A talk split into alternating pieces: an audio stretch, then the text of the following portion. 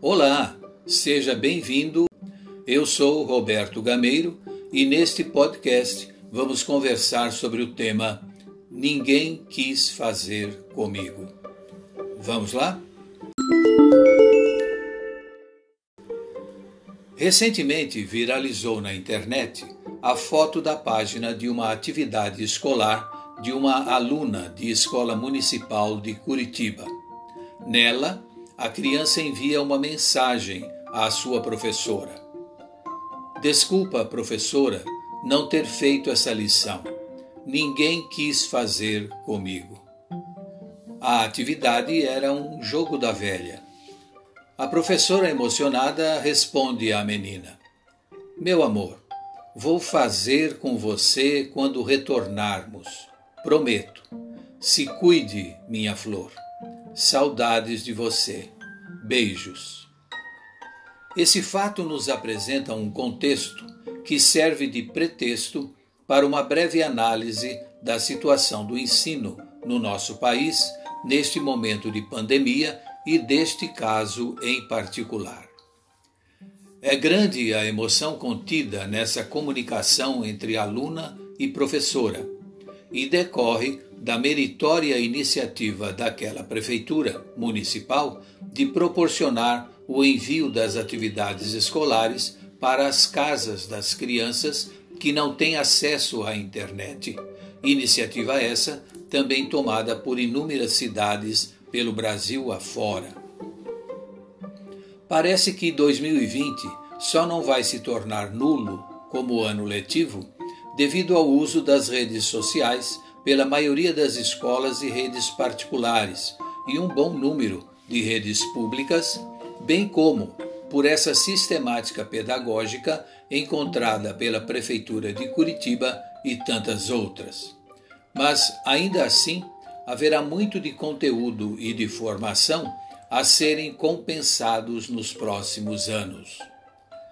A Fundação Lehman divulgou um estudo sobre como professores, alunos e familiares estão sentindo a educação durante a pandemia, baseado em algumas pesquisas realizadas recentemente por várias entidades com professores, estudantes e famílias.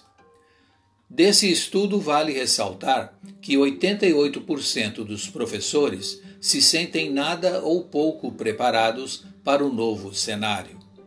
66% já se afastaram por problemas de saúde durante a pandemia. 64% dos alunos estão se sentindo ansiosos, 45% irritados e 37% tristes.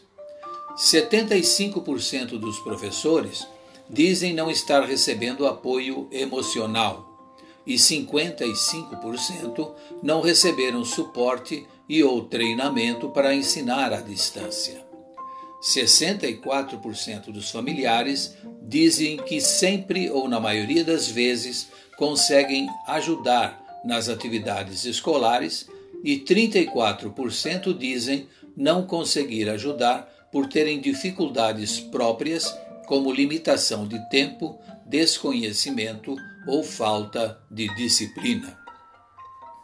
Por outro lado, 89% dos responsáveis defendem a continuidade das atividades em casa, junto com as aulas presenciais, no retorno às aulas.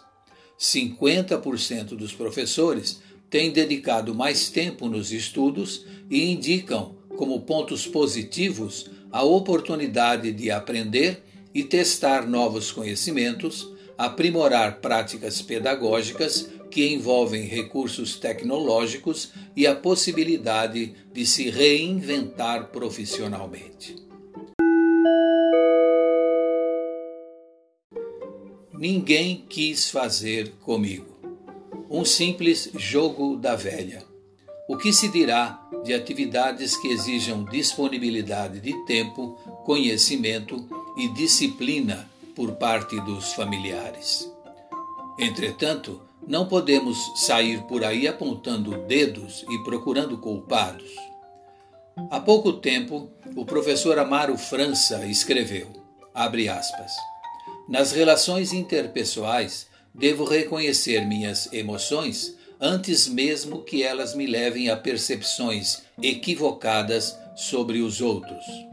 Assim, seja paciente para com você e para com o outro. Afinal, Deus ainda não terminou o seu trabalho na sua pessoa e tampouco no seu irmão. Fecha aspas. E ele complementa, abre aspas.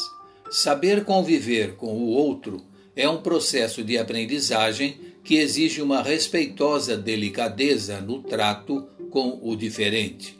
Fecha aspas. Afinal, todos nós, sem exceção, somos de uma forma ou de outra vítimas dessa pandemia.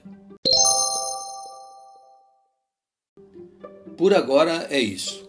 Se você gostou, compartilhe este podcast com seus familiares e amigos. Antes de terminar, fica a minha recomendação de hoje. Beba muita água todos os dias. Esse hábito fará muito bem para a sua saúde. Até o próximo.